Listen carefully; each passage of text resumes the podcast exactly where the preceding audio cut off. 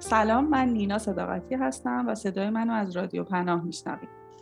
مهمون امروز ما خانومی هست که اسم اون تیتیه و خیلی خوشحالم که این فرصت رو به من داده تا باهاش مصاحبه کنم. تیتی جان اگر که امکان داره هر چیزی که فکر می‌کنی خوبه که ما راجع به تو بدونیم از بیوگرافی خودت برامون خیلی کوتاه بگو. سلام به همه. من تیتی هستم. الان سی و هفت سالمه و حدودا نزدیک پنج سال پنج سال و نیمه که برگشتم ایرانم و خوشحالم هستم از اینکه ایران هستم. خب. خب حالا یه سوال کلی که من یا توضیح کلی که من اول با همه مصاحبه ها میگم. این هستش که به نظر رادیو پناه پناهندگی یک مسیره. از لحظه ای که ما تصمیم می‌گیریم که پناهنده بشیم وقتی که تو خونهمون نشستیم حرکت ما آغاز میشه و بعد حالا یعنی از لحظه تصمیم گیری حرکتی به سمت پناهندگی آغاز میشه. حالا البته که بعضی وقتا خیلی ها مجبور به پناهندگی میشن یعنی یکم متفاوته ولی باز در هر صورت اون نقطه نقطه ای هست که در ایران در خونه ما در یک محل امنی اتفاق میفته انگار و یک مسیری رو پیش روی ما قرار میده. اگر که امکان داره برای ما تعریف کن که اون نقطه برای تو کجا بود؟ کجا تو چه شرایطی قرار گرفتی در کشور خودت که تصمیم گرفتی پناهنده بشی؟ اگه بخوام یه کمی به عقبتر برگردم من همیشه مثلا از 18 سالگی و اینا رویای اینو داشتم که از ایران خارج بشم. مثلا دوست داشتم. خودم اینجوری تصور می‌کردم. ولی خب نشد. درگیر کار شدم. سنم هی گذشت گذشت. تا رسیدم به 26 سالگی که ازدواج کردم. سه سال از ازدواج ما میگذشت. سختی داشت خیلی سختی داشت. خیلی وقتا کلافه می شدیم بحث داشتیم. مسائل مالی خیلی بهمون فشار می آورد ولی واقعا هر جفتمون آدمایی بودیم که خیلی تلاش می کردیم و خب برای من تجربه شخصی من توی زندگی مشترکم اونجوری بودش که مسائل مالی خب خیلی در کنارش در کنارش یه سری مسائل دیگه هم ناخودآگاه به وجود می آورد روی این حساب ما هی جست گریخته هی فکر می‌کردیم که می‌تونیم بریم. منم خب رویاشو داشتم از دوران جوان ترم جوان زمانی که جوان تر بودم و به این فکر کردم که آره می‌تونیم بریم. همسر من به من این پیشنهاد رو داد خواهرش هم حدودا دو سال قبل از یعنی دو سال از زمانی که ما ازدواج کرده بودیم تو اون دو سال اون هم به صورت غیرقانونی از کشور خارج شده بود پناهنده شده بود توی کشور آلمان. و با ما خیلی صحبت می‌کرد و این پیشنهاد رو هی تو این چند سال به ما داد که پاشید بیاید سخت نگیرید. ولی خب من چون اکثر خانواده مادریم خارج از ایران زندگی می‌کنن ولی همه به صورت قانونی رفتن. این بر من یه چیز یه ترس خیلی وحشتناکی داشت میشه که نه غیر قانونی یعنی چی میشه؟ یعنی چه اتفاقی میفته اگه بگیرنمون پلیس و خب یه کمی هم دید پلیس واسه ما یه کمی ترساور و وهماوره خب از نظر منم خارج از ایران خب قوانین خیلی سفت و سختتره خیلی محکمتره خیلی جدیتره و منم کلا شخصیتا آدم قانونمندیم. حتی توی کشور خودم هم سعی ممکنه خیلی چیزا باب میلان نباشه ولی این قانون رو رعایت می‌کنم. همیشه بدم میاد از اینکه کسی بهم تذکر بده. خیلی برام تابو وحشتناکی بود که نه نه نه. ولی این اواخر که ما دیگه تصمیم برفتن گرفتیم هر جفتمون آدمای خیلی خسته ای بودیم. و گفتیم که میریم. بریم امتحانش کنیم. ریسکش رو من پذیرفتم. همیشه ته دلم این از زمانی که تصمیم گرفتم برفتن ته دلم این حس رو داشتم که تینا داری کار اشتباهی می‌کنی. اشتباه داری می‌کنی. ولی انجامش دادم. لوازم رو فروختیم کارا رو کردیم. یکم خوشحالی داشتم ولی کلی سوال تو ذهنم بود. یعنی چی میشه؟ یعنی چه اتفاقی میفته ولی هی می‌گفتم که خوب فکر کن. میشه میشه میشه. و من با همسرم به همراه برادرش و خانومش و یک بچه یک ساله تصمیم به رفتن گرفتیم همه با هم. واقعا این رو می‌تونم به جرأت بگم به یعنی رفتیم به سمت یک زندگی نامعلوم یک چیزی که اصلا معلوم نیستش که تهش چیه. ولی تنها چیزی که پیش خودم تکرار کردم بودش که هر چی باشه بهتر از اینجاست. هر سختی داشته باشه من تحمل می‌کنم.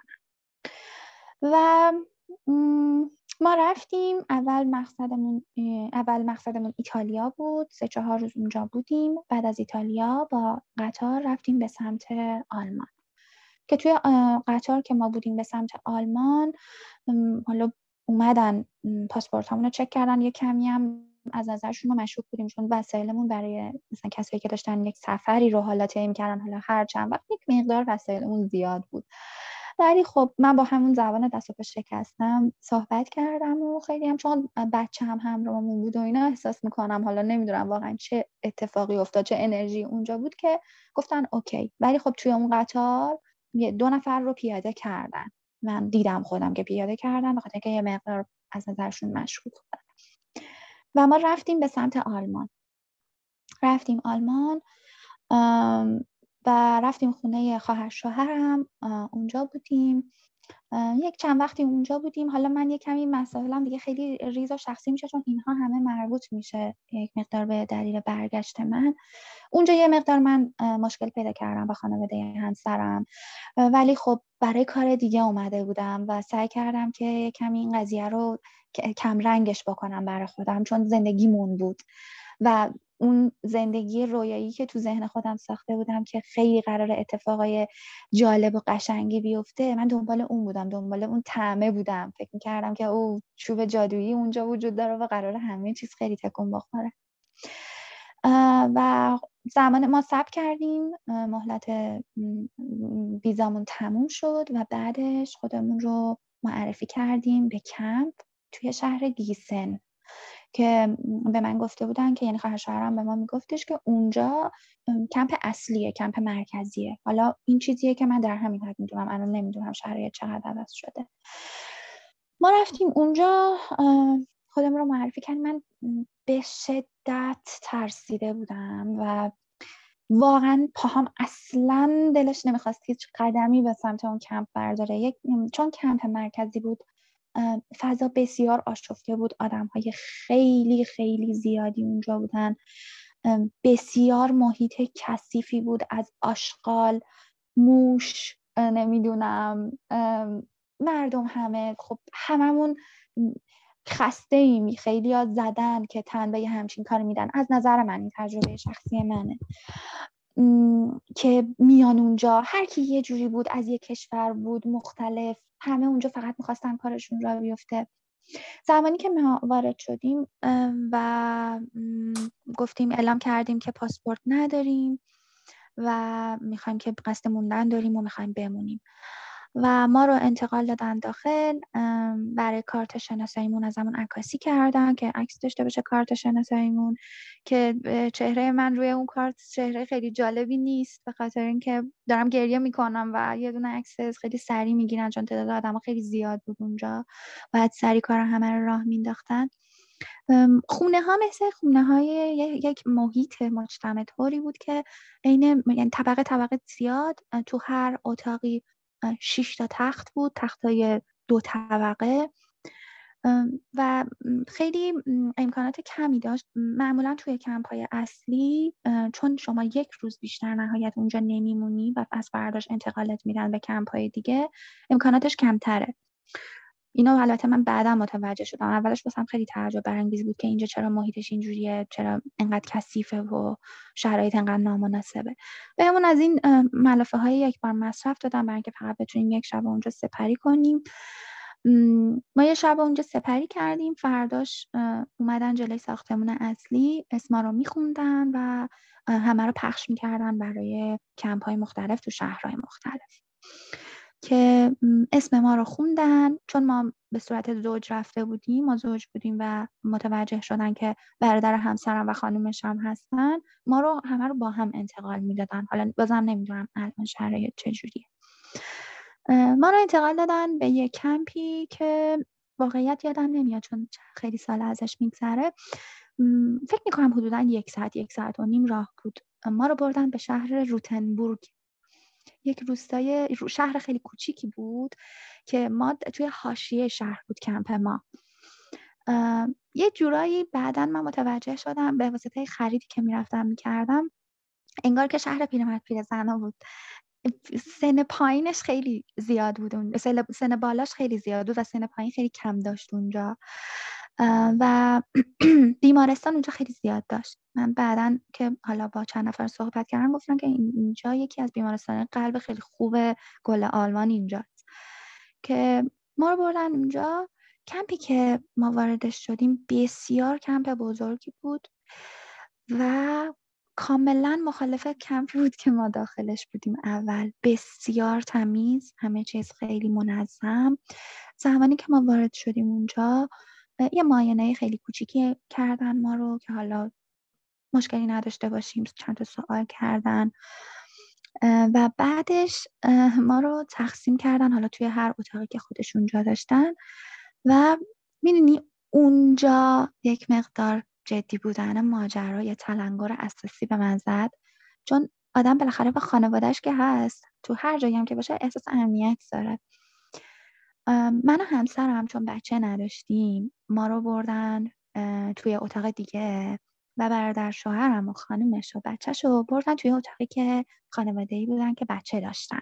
و این تقسیم بندی اونها بود. ما فکر می‌کردیم با همین این حس امنیت رو به ما می‌داد که وای ما با همین خب این باز قابل تحمل تر بود. ولی ما رو جدا کردن. در اتاقی که باز کردن به ما گفتن این اتاق شماست.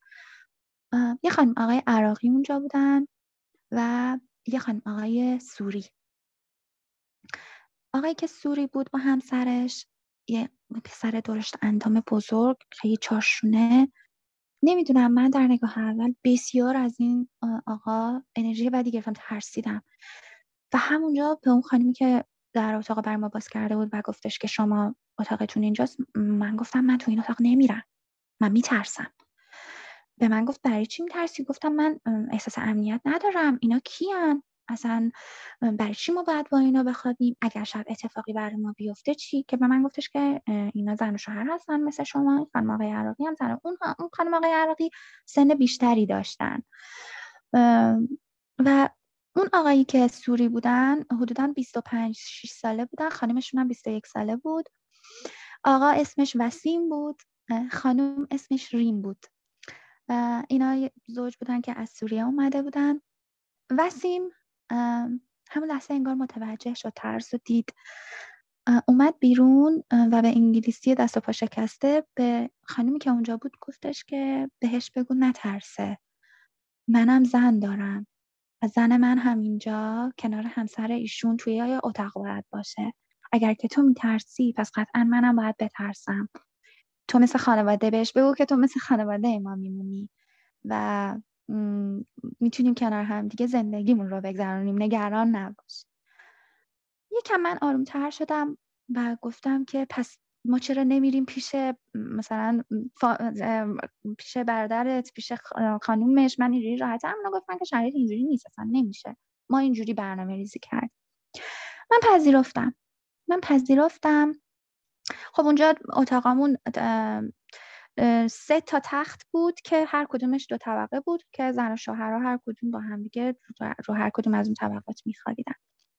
و خیلی ولکام قشنگی داشتن. غذاشون رو سری باز کردن تعارف کردن. اونجا به ما ملافه و اینا دادن. خیلی خیلی خیلی مکان تمیزی بود و من واقعا تو, اون تایمی که توی اون کمپ بودم خیلی راحت بودم و خیلی احساس خوبی داشتم.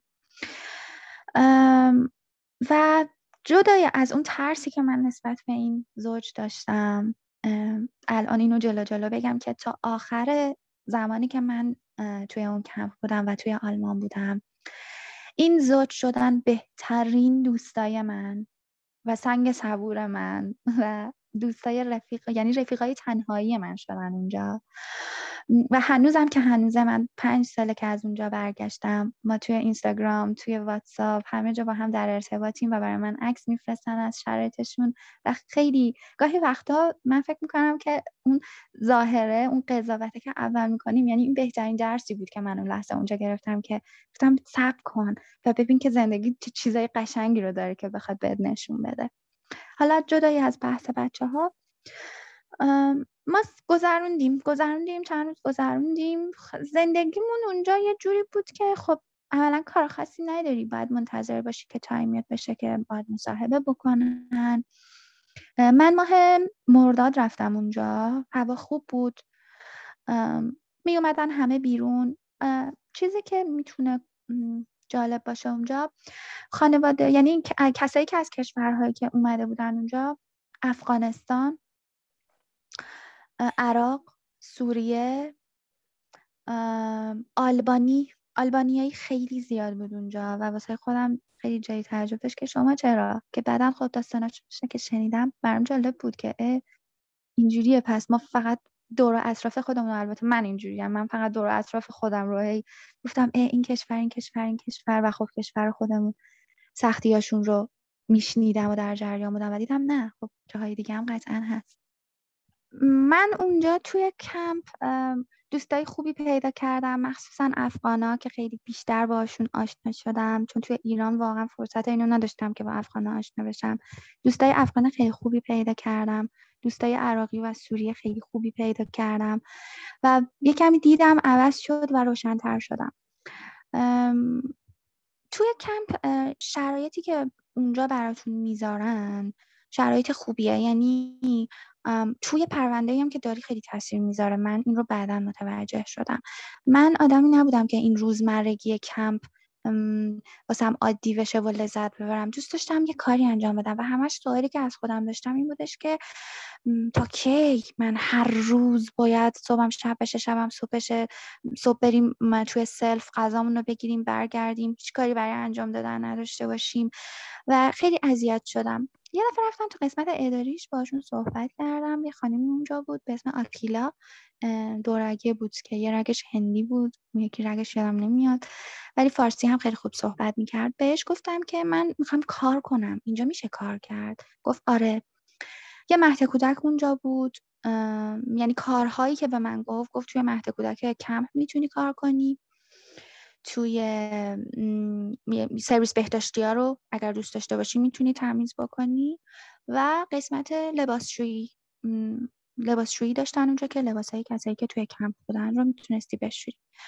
و من گفتم که okay گفت تو حالا تو اسمت رو توی لیست بنویس زمانش که رسید یعنی به اسم تو که رسیدیم بهت میگیم که اون لحظه چه کاری هست بهت option میدیم که تو انتخاب بکنی.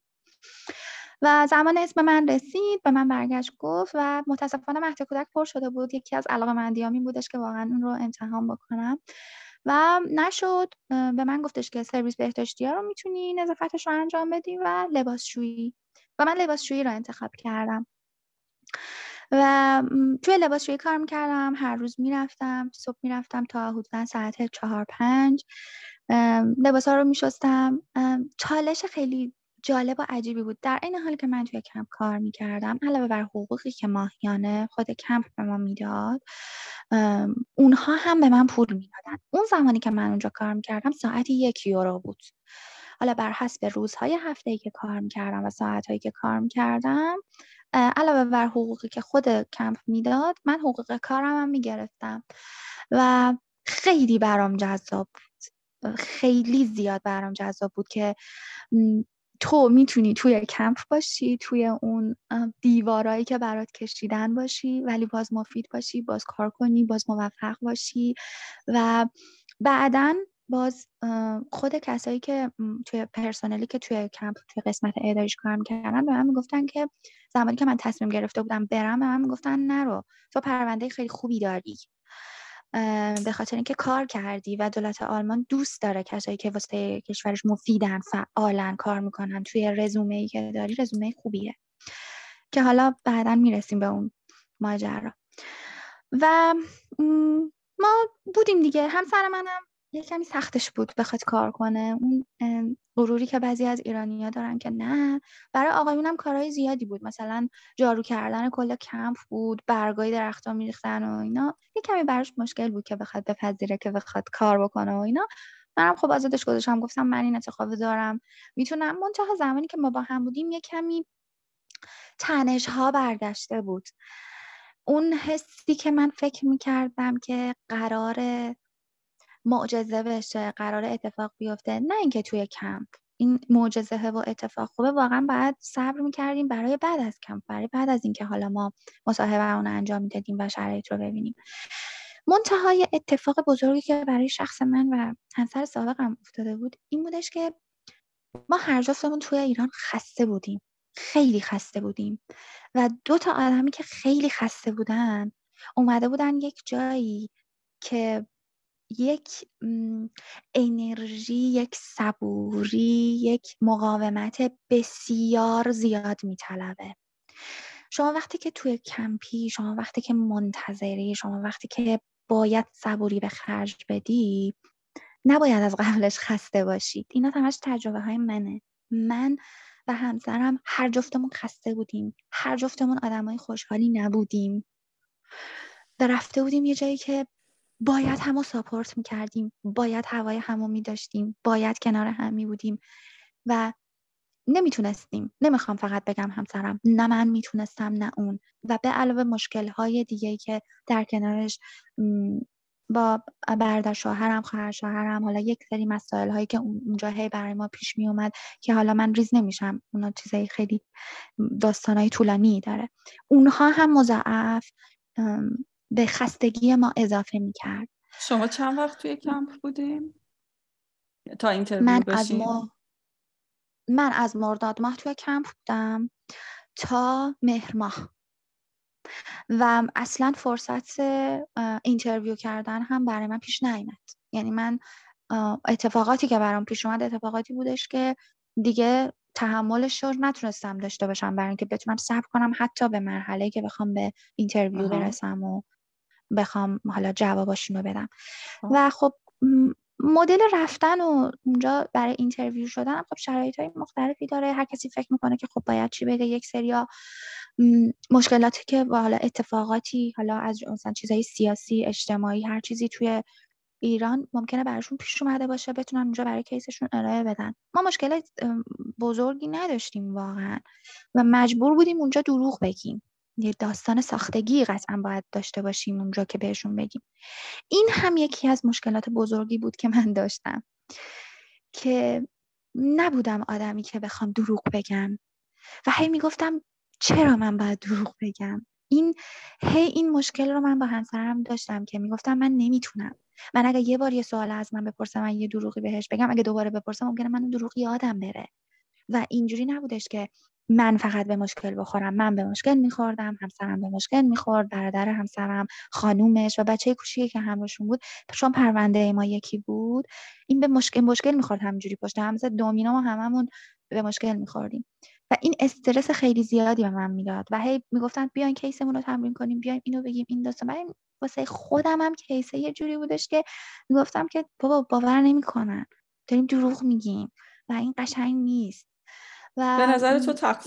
یه سوال اینجا ازت دارم. این که تو فکر می‌کنی که همین فضا که تو بالاخره به هر داستانی که بوده در ایران محل امن خود رو ترک کردی و رفتی که یه جا اعلام پناهندگی بکنی.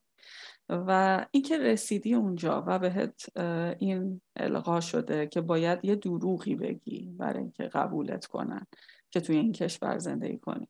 نظر تو می‌خوام راجبش بدونم که به نظر تو این اشکال این اتفاق مال کجاست؟ مال ماست که تصمیم می‌گیریم بریم پناهنده بشیم و دروغ بگیم مجبوریم دروغ بگیم یا جامعه جهانی می‌تونه براش کاری بکنه یا اصلا چرا این فضا ایجاد شده؟ هیچ وقت به اینا فکر کردی که چرا در یک کمپی در آلمان که ادعای گرفتن پناهنده رو داره و قراره که اونجا برای کسی که از کشور خودش در هر دلیلی فرار کرده محل امنی باشه مجبور می‌کنه که این تعارض رو بپذیره و دروغ بگه. هیچ وقت به این موضوع فکر کردی و اینکه فکر کردی که کی تو این قضیه دست داره و اشکال از کجای کاره؟ آره فکر کردم. ولی ببین جدای از این چیزی که الان باید بهت جواب بدم نینا جان. ببین اونجا من مثلا بررسی می‌کردم میپرسیدم می‌گفتم که خب اینجا الان اینا به دوستای افغانم و دوستای حالا مال کشور عراق یا سوریه بودن به ما اینجوری می‌گفتن. می‌گفتن اینجا دستبندی داره برای قبول کردن کیس. اول سوریه است بعد عراق بعد افغانستان بعد ایران بعد آلبانیه. و من می‌گفتم چرا؟ می‌گفتن برای که اونها از لحاظ بحران ها و اتفاقاتی که توی کشورشون داره میفته اونها توی اولویتن. سوریه جنگ این اولویت رو تعیین می‌کنه. من ببین بر حسب اون چیزهایی که تو اونجا اعلام من ببین تیتی من فقط نظر تو رو می‌خوام بدونم و که حالا که داری راجبش حرف می‌زنی و یکی از بحرانهای تو توی این سفر دروغی بوده که باید می‌گفتی و نتونستی این تعارض رو طاقت بیاری. نتونستی قبولش کنی. یعنی یکی از داستانات این بوده. من می‌خوام اینو ببینیمش. ببینیمش و ببینیم که اگر که به همونم این القا میشه که خب حالا اونها در جنگن. کی می‌دونه که چه جنگی؟ من من می‌خوام نظر تو رو بدونم و منم نظر خودم رو نمیگم و فقط دارم سوال مطرح می‌کنم. دارم میگم که کی می‌دونه اینو؟ که جنگی که در افغانستان هست قوی تره یا فضای فشار روانی که یک ایرانی در ایران داره؟ کی این رو تعیین می‌کنه؟ چطور می‌تونه یه آدمی که در فضای امن خودش نشسته یک همچین دستوری بده و طبقه بندی بکنه؟ چون فضای روانی آدم ها خیلی جاها مهمتر شاید بوده باشه. ولی انگار بهش توجه نشده پس می‌خوام بدونم که نظر تو راجع به این فضا و حالا همه این پرسه ای که هست اینه که پس قبول کردی در اونجا که اونها چون بحران دارند در اولویتن و ما چون بی بحران بودیم در اولویت نیستیم درسته؟ نه ببین نینا جان من قبول نکردم. ولی من احساس می‌کنم که ببین من رفتم اونجا که به عنوان اینکه پناهنده بشم من این دیدگاه رو نسبت به خودم داشتم و یعنی همسر منم حتی این دیدگاه رو نداشت. ولی من داشتم من می‌گفتم من رفتم تو اون کشور و دست نیاز دراز کردم به سمت اینا. و اون ناخداگاه تو موضع قدرت قرار می‌گیره برای اینکه من رو بررسی بکنه. برای اینکه ببینه که من من از من می‌پرسه که چرا اومدی و دقیقا حرفی که تو می‌زنی دقیقا حرف درستیه. تو کشورهای مختلف اونی که توی محیط امن خودش نشسته نمی‌تونه اونقدر اون تنش رو اون فشار رو مثلا برگردی به اون آدمه بگی که آقا من کلی کار می‌کردم. روزی دوازده ساعت کار می‌کردم. ولی این, این حقوقی که دریافت می‌کردم کفاف زندگیم رو نمی‌داد. خرید مایحتاج زندگیم رو به سختی انجام می‌دادم. ممکنه که تو مخیلش نگنجه. چون این براش یک موضوع خیلی یک موضوعی که خیلی وقت حل شده توی جامعهش و اصلا شاید براش خندهدار باشه. ولی جنگ کشتن خراب شدن خونه ها بمب اینا چیزاییه که به صورت ناخودآگاه توی اولویت قرار میده. یعنی اون طرف که اونجا نشسته و داره باهات اینترویو می‌کنه و ازت سوال می‌کنه بشه خودش میگه این خونه نداره. این بمب رو سرش داره میفته این جنگه. تو, تو شهرش دارن همه راه میرن اسلحه دستشونه. ممکنه کشته بشه. این تو اولویته. ولی اون با اون بحرانایی که داره اون بحران از لحاظ روحیه. روحت تخریبش حالا یه چیزی به من بگو. اینکه آیا سوری ها راحت جواب می گرفتن؟ آیا سوری ها مجبور آیا سوری ها مجبور نمی شدن دروغ بگن؟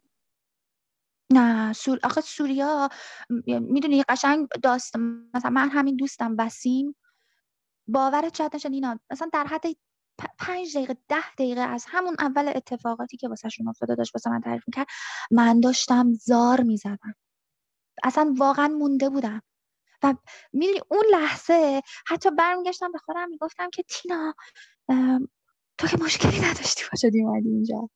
اینا ببین چجوری دارن زندگی می‌کنن. ببین چجوری واقعا داستانهای وحشتناکی من شنیدم. چه از افغانا چه از سوریا چه از عراقیا.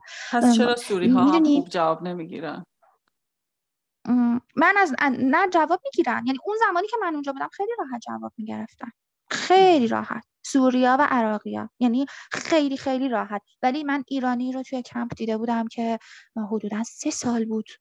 خودش اونجا یک آقایی بود که تنها بود و زن و بچهش ایران بودن. منتظر بودن که این کارش انجام بشه. کیسش رو ارائه بده و قرار مصاحبه برش بزنن. کیسش رو ارائه بده و بعدش زن و بچهش رو تازه بیاره.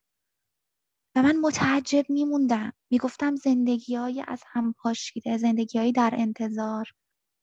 و چقدر می‌تونست آدم های اینجوری زیاد باشن. خب پس تا مهر تو اونجا بودی. بعدش چه اتفاقی برات افتاد؟ من اونجا بودم کار می‌کردم شرایطم رو داشتم. منتها با اتفاقاتی که با همسرم افتاد و یک مقدار تنش بین ما خیلی زیاد شد بحث خیلی زیاد ما با هم دیگه می‌کردیم. من هی تو این تایم بهش می‌گفتم که آهان این وسط من این رو فراموش کردم بگم که بعد از یک تایمی اتاق ما رو با, اتاق برادر شوهرم و خانمش یکی کردن. بعد از یک تایمی گفتن اگر اتاق خالی پیدا کردیم یکی می‌کنیم. و اون زمان که ما با هم توی یه اتاق بودیم یواش یواش تنشای ما بیشتر شد. بحث های مختلف پیش می اومد به من هی می‌گفتن چرا کار می‌کنی؟ ما که داریم حقوق می‌گیریم. من گفتم آقا من دوست دارم کار کنم خسته میشم. یک مقدار از لحاظ طرز فکر و دیدگاهی ما با هم متفاوت بودیم. و من هم اصلا از یکی از یکی از دلایلی که کارم رو پیدا کردم یعنی انتخاب کردم من که برم کار بکنم به اینکه خیلی تو محیط اتاق نباشم. یه تایمی رو فاصله داشته باشم که خودم تنها باشم. و ما یکم تنش بینمون زیاد شد. من هی به همسرم می‌گفتم که اتاقای دو, نف... دو, نفرم بود توی کم گفتم حالا ما که مثلا یه تایمی هستیم اینجا پرسنل ما رو می‌شناسن می‌تونیم باهاشون صحبت بکنیم می‌تونیم ازشون درخواست بکنیم اتاقمون رو جدا بکنیم یه time ی دو نفری باشیم. و متاسفانه همسر من قبول نمی‌کرد. می‌گفت نه نه نه. و روزای تعطیل با خواهر شوهرم و با برادرش و می‌رفتن بیرون و من باهاشون نمی‌رفتم به خاطر مشکلات زیادی که ما با هم داشتیم و من time ای خیلی زیادی رو توی کمپ سپری می‌کردم و پیش همین دوستای سوری می‌رفتم. تنهایی خیلی زیادی کشیدم اذیت خیلی زیاد شدم غذا نمی‌تونستم بخورم و فشارهای روحی بسیار زیاد. یه چیزی که توی کمپ ها خیلی رایجه و هستش اصلا کلا اینه که درای سرویس های بهداشتی و در حمام قفل نمیشه. اجازه نمیدن قفل کنی. حالا به خاطر اتفاقاتی که حالا هر کسی ممکنه اونجا از لحاظ روحی مشکل داشته باشه و حالا بخواد اتفاقی براش پیش بیاد. و من حتی همسرم این کار هم برام نمی‌کرد که بیاد زمانی که من می‌خوام برم حمام پشت در بشینه و من از دوست سوریم اسم کمک می‌گرفتم. ریم دختر می اومد کنار پشت در دستشویی. حمام برای من میشست من حمام می‌کردم و من در یکی از دلایل برگشتم همین بود که همسرم اصلا من رو ساپورت نمی‌کرد و یک زندگی بسیار جداگونه گذاشته بود واسه خودش و من احساس نمی‌کردم که کسی کنارمه و اونجا که هستی خیلی نیاز داری از لحاظ ساپورت روحی خیلی شدید. یک بار من همون اواخر تایمی بود که دیگه بعدش دیگه تصمیم گرفتم به برگشت. من یک اتفاقی توی کمپ با همسر برادر شوهرم پیش اومد و ایشون دست رو من بلند کرد و من دیگه واقعا دیگه به آخر خط رسیده بودم. چون هر روزم میگم به همسرم می‌گفتم که اتاقمون رو عوض کنیم چون این تنشا رو حس می‌کردم. و ایشون دست رو من بلند کرد. همسرم هیچ عکس العملی نداشت. من رفتم پایین به security پایین گفتم. هر ساختمونی یه security داشت شبانه روز وای میستاد اون جلو. رفتم به اون گفتم و دکتر آوردن که حالا معاینه بکنن و اینا که ببینن اتفاقی نیفتاده و متوجه شدن به دفتر اطلاع دادن. و اونجا اون اتفاق برای من دیگه من رو دلچرکین کرده بود خیلی زیاد. و من اونجا دیگه واقعا تصمیمم رو گرفتم که برگردم ایران. یعنی به طور کل دیگه گفتم که تینا دیگه باید برگردی چون این اتفاق هر چقدرم زیبا بره جلو هر چقدرم قشنگ بره جلو توی لحظه ها و زمان هایی که احتیاج داشتم همسرم کنارم باشه نبود و نتونست این کارو بکنه. و ما لحظه های حساسی رو سپری می‌کردیم و خب متاسفانه نتونست. از فرداش من جلساتم شروع شد اعلام کردم که می‌خوام برگردم. یه چیزی که خیلی خیلی خیلی زیاد و واقعا دوست داشتم که این رو بگم حتما که واقعا بقیه بشنون این بودش که من زمانی که اعلام کردم می‌خوام برگردم اونجا خب توی سیستم اونجا هستش که من با همسرم اومدم و اینکه از چه کشوری هستی. اولین جلسه که برای ما برگزار شد آقایی که با من, با, با من صحبت می‌کرد من جلسه هامو تنهایی می‌رفتم و به صورت پنهانی می‌رفتم چون نمی‌خواستم همسرم متوجه بشه. تصمیممو چون گرفته بودم کارمو انجام دادم بعدش به همسرم گفتم. جلسه ها رو که می‌رفتم جلسه اول خانم از من سوالی کرد که گفت چرا میخوایی برگردی؟ گفتم همسرم من رو ساپورت نمی‌کنه. و برگشت گفت تو ایرانی هستی؟ گفتم بله. گفت همسرت میزنتت؟ به خاطر این می‌خوای بری؟ خیلی برام دردناک بود خیلی برام دردناک بود که احساس کردم برداشتی که از کشورهای حالا کشورهای اسلامی میشه حالا کشورهایی که مثل ایران مثل سوریه مثل عراق کشورهای اینجوری این توی ذهنشون کلا جا افتاده که اینها زنشون رو یا می‌زنن یا آسیب میرسونن بهش یا بددهنی می‌کنن. یعنی این یک چیز جا افتاده است تو ذهنشون. و من برگشتم بهش گفتم نه همسر من به اصلا هیچ وقت به من توهین نکرده. حتی زمانی که ما به شدت با هم بحث می‌کردیم هیچ وقت دست رو من بلند نکرده. گفت اعتیاد داره. گفتم نه اعتیاد به هیچی نداره. فقط support هم نمی‌کنه. این یعنی کافی نیست برای یک آدمی که اومده اینجا با یک نفر دیگه و support نمیشه support احساسی نمیشه support روانی نمیشه و من احتیاج دارم به این آدم. و خب براش چند تا اتفاق بود توضیح دادم که اینجوری اینجوری اینجوری. پرونده من رفت جلو. بعد از دو سه جلسه خانم که مسئول اونجا بودش به من گفتش که ببین تیتی اگر که تص... توی تصمیمت یک مقداری شک داری حتما باید الان به ما بگی چون پروندت ارسال بشه به کمپ اصلی به هیچ وجه دیگه نمی‌تونی منصرف بشی. باید برگردی. گفتم که نه من می‌خوام برگردم. یه خانمی بودش همون آکیلا که گفتم یه خانمی هم بود آنیکا اونجا بودن. این دو نفر کلا چون من توی کمپ کار می‌کردم و فعالیت داشتم کلا با من خیلی ارتباط خوبی داشتم منم خیلی دوستشون داشتم.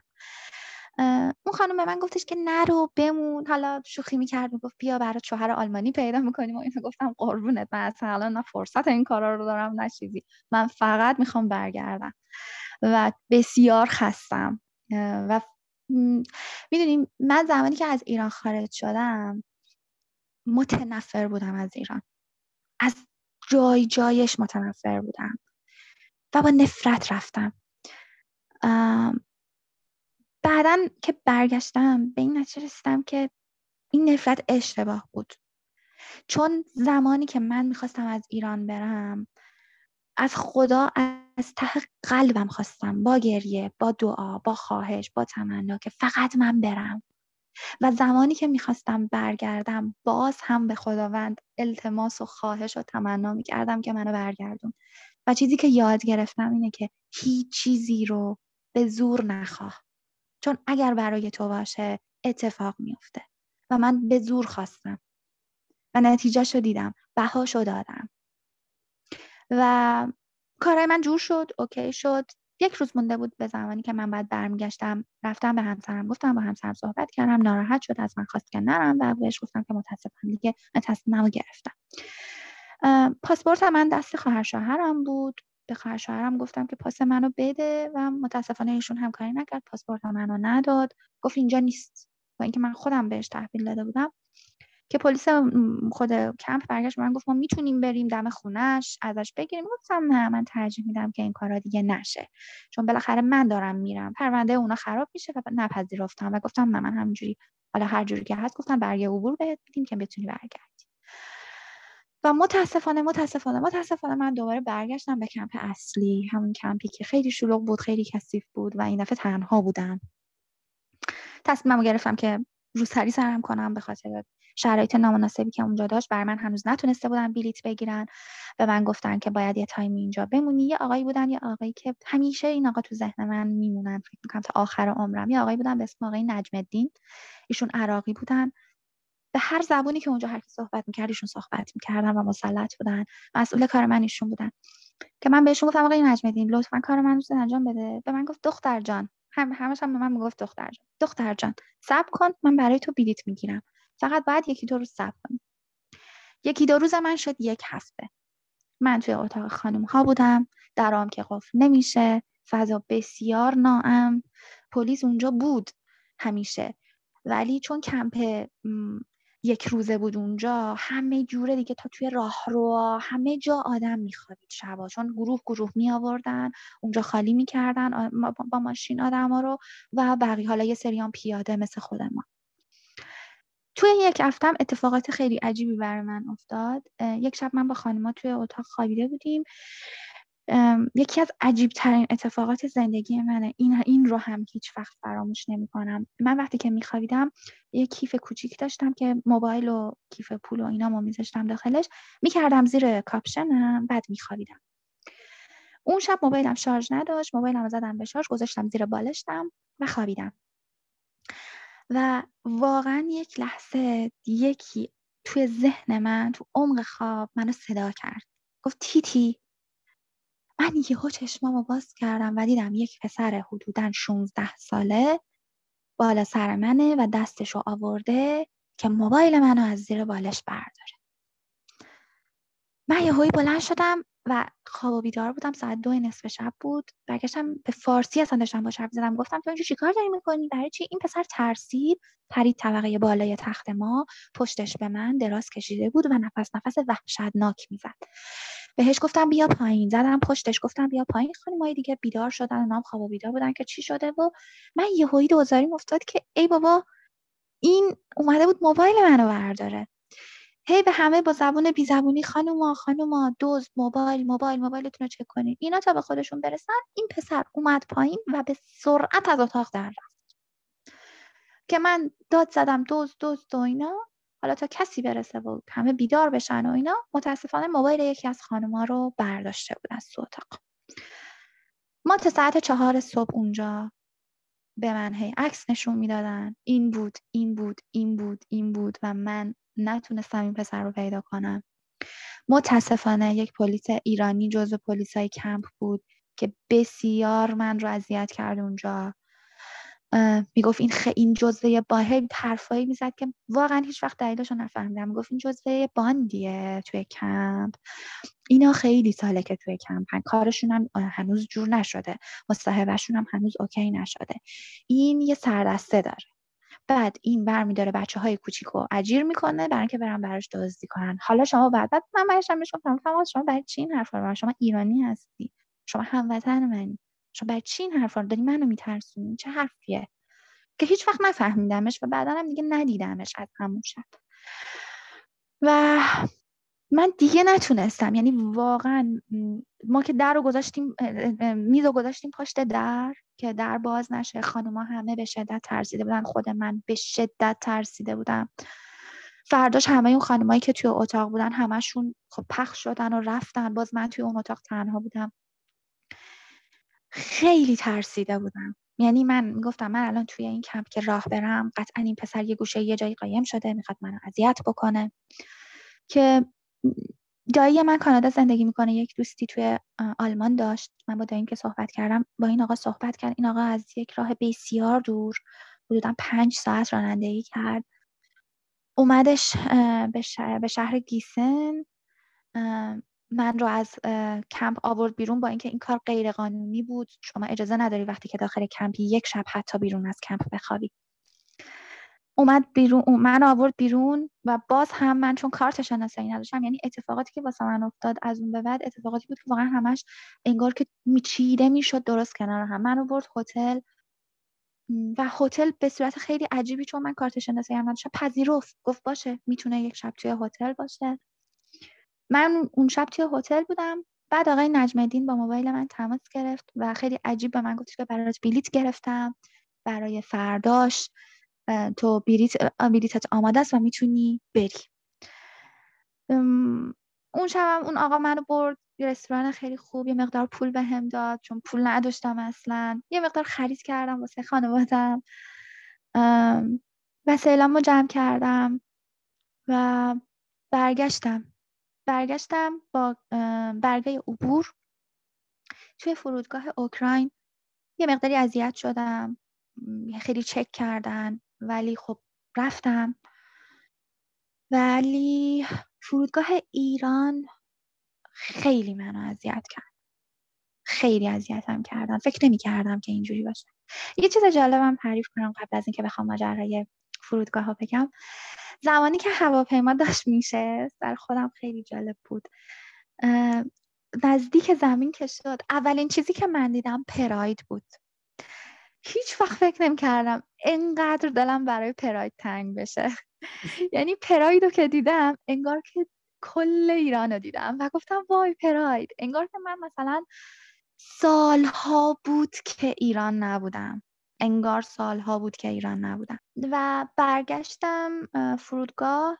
زمانی که من برگه عبورم رو نشون دادم خب بقیه پاسپورت داشتن من فقط برگه عبور داشتم. اون آقا بلند اون آقایی که پشت کانتر وایساده بود بلند برگشت گفت او تو برگه عبور داری؟ تو بیا از صف بیرون. و همه داشتن منو نگاه می‌کردم بلند بلند شروع کرد داد زدن که پاسپورت تو پاره کردی؟ قاچاقی رفتی؟ حالا برگشتی که چی؟ چرا برگشتی؟ دیپورتت کردن؟ و من در کمال تعجب همینجوری داشتم نگاش می‌کردم. و یه لحظه فقط برگشتم گفتم آقا هر اتفاقی که افتاده افتاده. من برگشتم به کشور خودم. الان ایرادش چیه؟ من کار خلافی نکردم. نه وایسا حالا باهات کار دارم. سه تا پرواز بعد از پرواز من نشست. و بلند شد نشست بلند شد مسافراه اومدن رفتن. و من هنوز اونجا بودم و هنوز داشتن از من سوال میپرسیدن. دو صفحه سوال بود. این آقا این سوالا رو حدودا چهار بار همه رو از من پرسید. بعد از اینکه این سوالا رو از من پرسید من برد توی اتاق تازه پیش آقای رئیس. آقای رئیس هم باز یک سری سوال از من پرسید. همین ماجراهایی که برای تعریف کردم تمام از من پرسید. کدوم کمپ رفتی؟ کجا رفتی؟ چی شد که رفتی؟ چرا رفتی؟ همه رو ازم پرسید و لحظه آخر فقط برگشت به من گفتش که من اومدم بیرون. اون آقایی که از من اول سوال می‌کرد برگشت گفت سب کن تا حالا رئیس تصمیم بگیره ببینه دلش می‌خواد که تو دوباره پاسپورت بگیری یا نه. ممکنه هیچ وقت دلش نخواد که تو, تو پاسپورت بگیری و تو دیگه هیچ وقت نمی‌تونی از ایران خارج شی. و من انقدر اون تایم دلم ایران رو می‌خواست و خوشحال بودم از اینکه برگشتم. اصلا برام مهم نبود واقعا این موضوع. و گفتم باشه. من مامانم اینا رو از بالا میدیدمشون پشت شیشه بودن. واقعا فقط دلم مامانم اینا رو می‌خواست.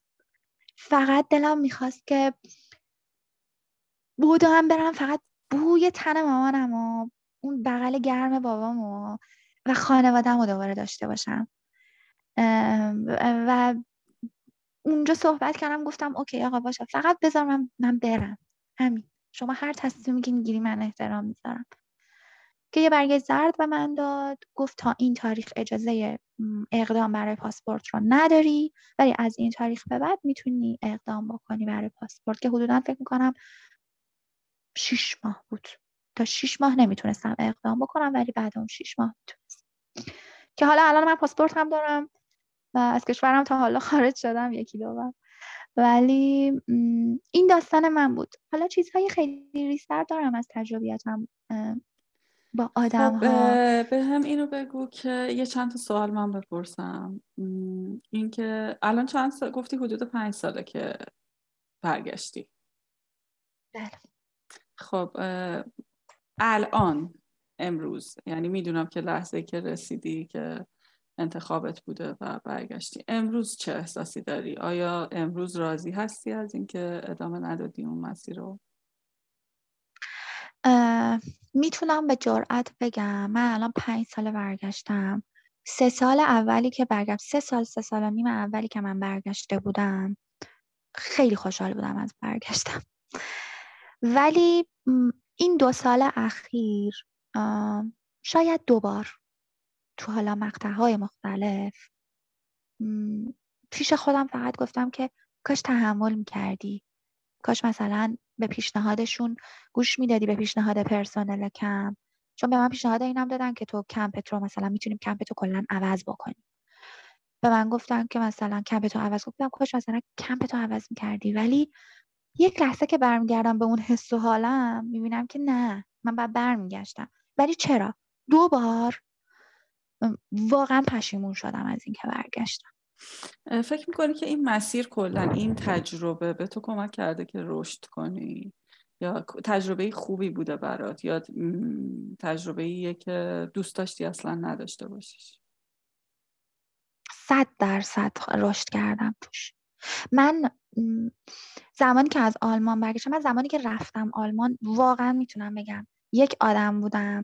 زمانی که برگشتم یک آدم دیگه بودم. چه از لحاظ اخلاقی و طرز فکر چه از لحاظ حتی ظاهری.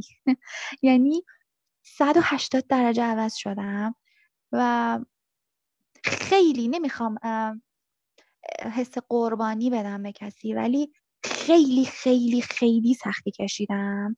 ولی راضیم. خیلی راضیم از این سختی که کشیدم.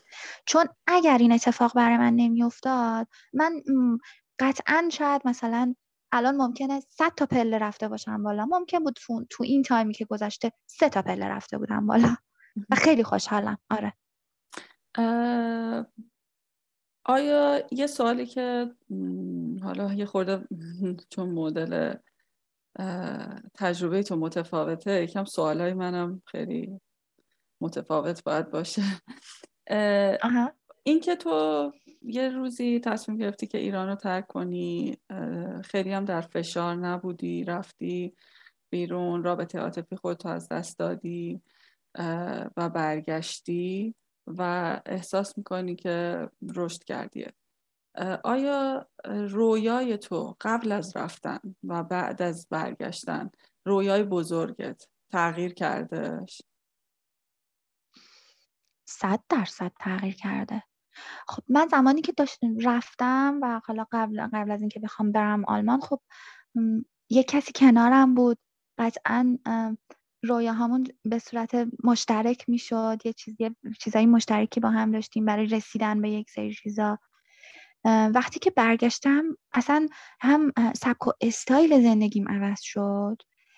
هم دیدم به زندگی خیلی عوض شد. چی تاثیر داشته تو این موضوع؟ چه چیزی باعث شد که این اتفاق بیفته تجربه سختی که کشیدی؟ یا جهان تجربه... بزرگتر؟ یا چه چه چیزی باعث شد که همه چیز تغییر کنه بعد از یک تجربه که تایمش هم خیلی طولانی نبوده؟ خب سه ماه بوده. ولی می‌تونسته سخت یا آسون باشه. چی تو این دل این وجود داشته؟ ببین هم ببین تجربه هایی که سخت تجربه های سختی که داشتم می‌دونی چی منو خیلی تغییر داد اونجا؟ تنهایی. نینا من اصلا آدمی نبودم که بتونم مثلا به تنهایی کنار بیام. من باید حتی حداقل یک نفر هم, هم کنارم می بود همیشه. و وابستگی خیلی زیادی هم به همسرم داشتم. خیلی کارامو اصلا باید با هم انجام می‌دادیم. ولی این تنهایی که هم اونجا داشتم هم توی کمپ اصلی برای برگشتم داشتم.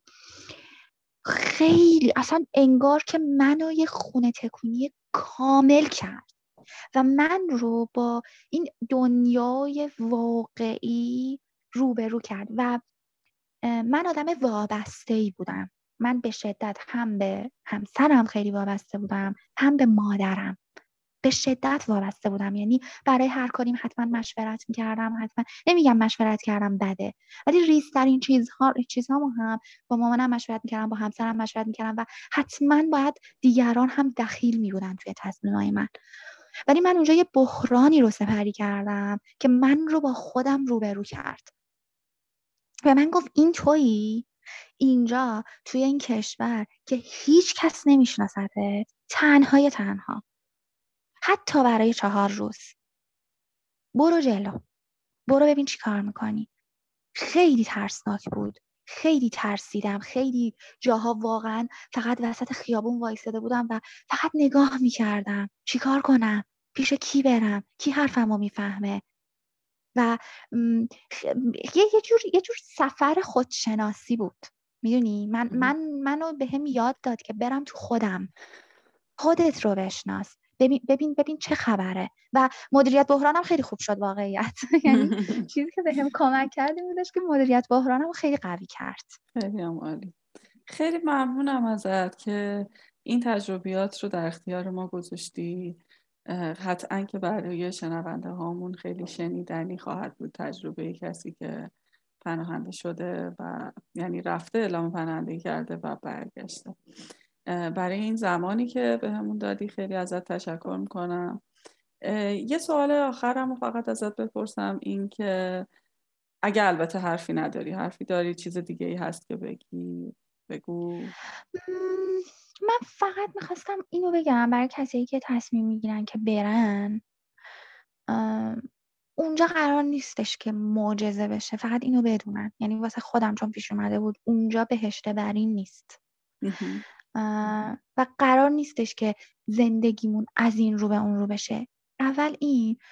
و دوم این که خیلی خیلی خیلی باید صبور باشن.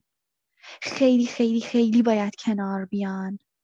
خیلی خیلی باید آماده باشن. یعنی آمادگی ذهنی بسیار مهم اصلی ترین چیزونه به نظر من که باید آماده باشن. اینکه برم فقط واقعا نیست. چون بحران های اونجا بسیار زیاده. خیلی زیاده. اصلا پیش بینی نشده است. بازم الان نمی‌دونم شرایط چجوریه. اون موقع که من اونجا بودم بحران زیاد بود. الان که حالا تجمع کسایی که پناهنده میشن خیلی بیشتر شده و خیلی جا به هم ریخته تره واقعا نمی‌دونم الان شرایط چجوریه. فقط خواستم همینو بهشون بگم. مرسی. سوال آخر منو جواب دادی چون سوالم این بود که هدفت از این که در این مصاحبه شرکت کردی چیه؟ یه سوال دیگه ای ازت دارم اون این که آیا بعد از اینکه برگشتی ایران چون من می‌دونم که تو سفر میری و ایران رو فکر کنم خیلی جاهاشو گشتی آیا بعد از اینکه برگشتی این موضوع باعث شد که تو سفر بری و تو فضای سفر کردن به ایران و شناخت ایران؟ حضور خودت رو یعنی داشته باشی. یا نه؟ از قبلش هم تو آدم سفر بروی بودی. جالبه. نه نه. من قبل از اینکه بخوام برم آلمان اصلا آدمی نبودم که اصلا آشنایی داشته باشم. سفرام سفرهای خانوادگی بود و اونقدر هیجان و چالش نداشت. و یکی از خوشبختترین آدم هم واقعا که این, این استایل و سبک زندگیم به این صورت عوض شد که تونستم با سفر کردن سفر کردن واقعا شاید حتی همین سفر کردن های من هم به اندازه به آلمان رفتن و برگشتن به من رشد داد و من رو عاشق ایران کرد. من واقعا عاشق ایران شدم و اون سیاه و سفیدی که کلا راجع به ایران می‌دیدم از بین رفت. که یا سیاهه یا سفیده نه واقعا اینجوری نیست.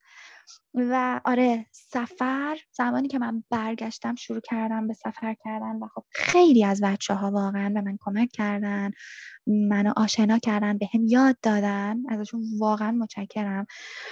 و شروع کردم هی به سفر کردن و یه اتفاق جالبی هم که بود من اولین باری که بعد از یک مدتی که حالا از آلمان برگشتم و پاسم رو گرفتم اولین باری که از ایران خارج شدم رفتم گرجستان.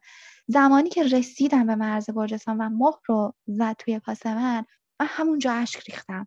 چون اولین سفر خارجی من بود و اون همش تو فکرم این بودش که من نمی‌تونم برم. به خاطر اینکه من غیر قانونی رفتم و برگشتم و اینا ثبت شده توی سیستم همش فکر می‌کردم بالاخره یه جایی منو گیر میارن. بالاخره نمی‌ذارن من برم. چراشو نمی‌دونم. این ثبت شده بود که من هیچ وقت دیگه از ایران نمی‌تونم خارج شم.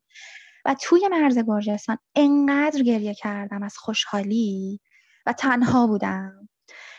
چیزی که حتی میگم این سفر به آلمان به من یاد داد که منو میگم با تنهایی خودم آشنا کردیم بودش که من سفرهای تنهایی خیلی زیاد رفتم. یعنی انقدر قوی شده بودم انقدر تونستم وابستگیم رو فقط به خودم داشته باشم که بسیار به هم کمک کرد برای که بتونم که اینجوری سفر کنم و اینجوری تجربه کنم. آره من فکر می‌کنم که آره این آلمان رفتن بود که خیلی به من کمک کرد که من رشد کنم و کشورم رو بیشتر از قبل دوست داشته باشم. خیلی ممنونم ازت تیتی جان. امیدوارم که یه روزی من و تو تو هرمز همدیگر رو ببینیم. ایشالله و خیلی خیلی خیلی دلم تنگه برای هرمز امیدوارم که یه روزی اونجا همو ببینیم و بشینیم غروب آفتاب و نگاه کنیم. حتما از حتما این اتفاق میافته. بازم ازت ممنونم برای این همراهی. امیدوارم که بهترین ها بعد از این برات اتفاق بیفته. ممنونم اینا جان مرسی. خدا نگهدار. این مصاحبه 27 دسامبر 2021 یا به عبارتی ششم دی ماه 1400 ضبط شده بود. مثل آخر هر مصاحبه ازتون می‌خوام که رادیو پناه رو به دوستای خودتون معرفی کنید و من رو در ادامه این مسیر همراهی کنید. منتظر شنیدن نظرات، پیشنهادات و انتقادات شما هستم. از Castbox و Spotify رادیو پناه رو دنبال کنید.